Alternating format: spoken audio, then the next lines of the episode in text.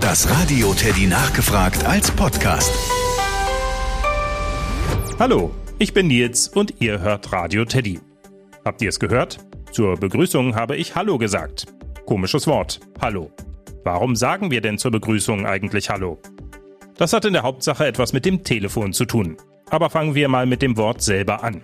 Das kommt wohl vom Wort Holla. Das war früher der Ruf, um den Fährmann mit seiner Fähre zu sich ans Ufer zu rufen. Im Englischen wurde der Fährmann so ähnlich gerufen, nämlich Hello.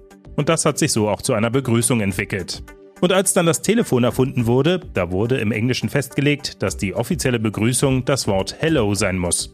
Und deshalb melden sich in den meisten Sprachen der Welt die Menschen am Telefon auch mit Hello, Hallo oder Allo.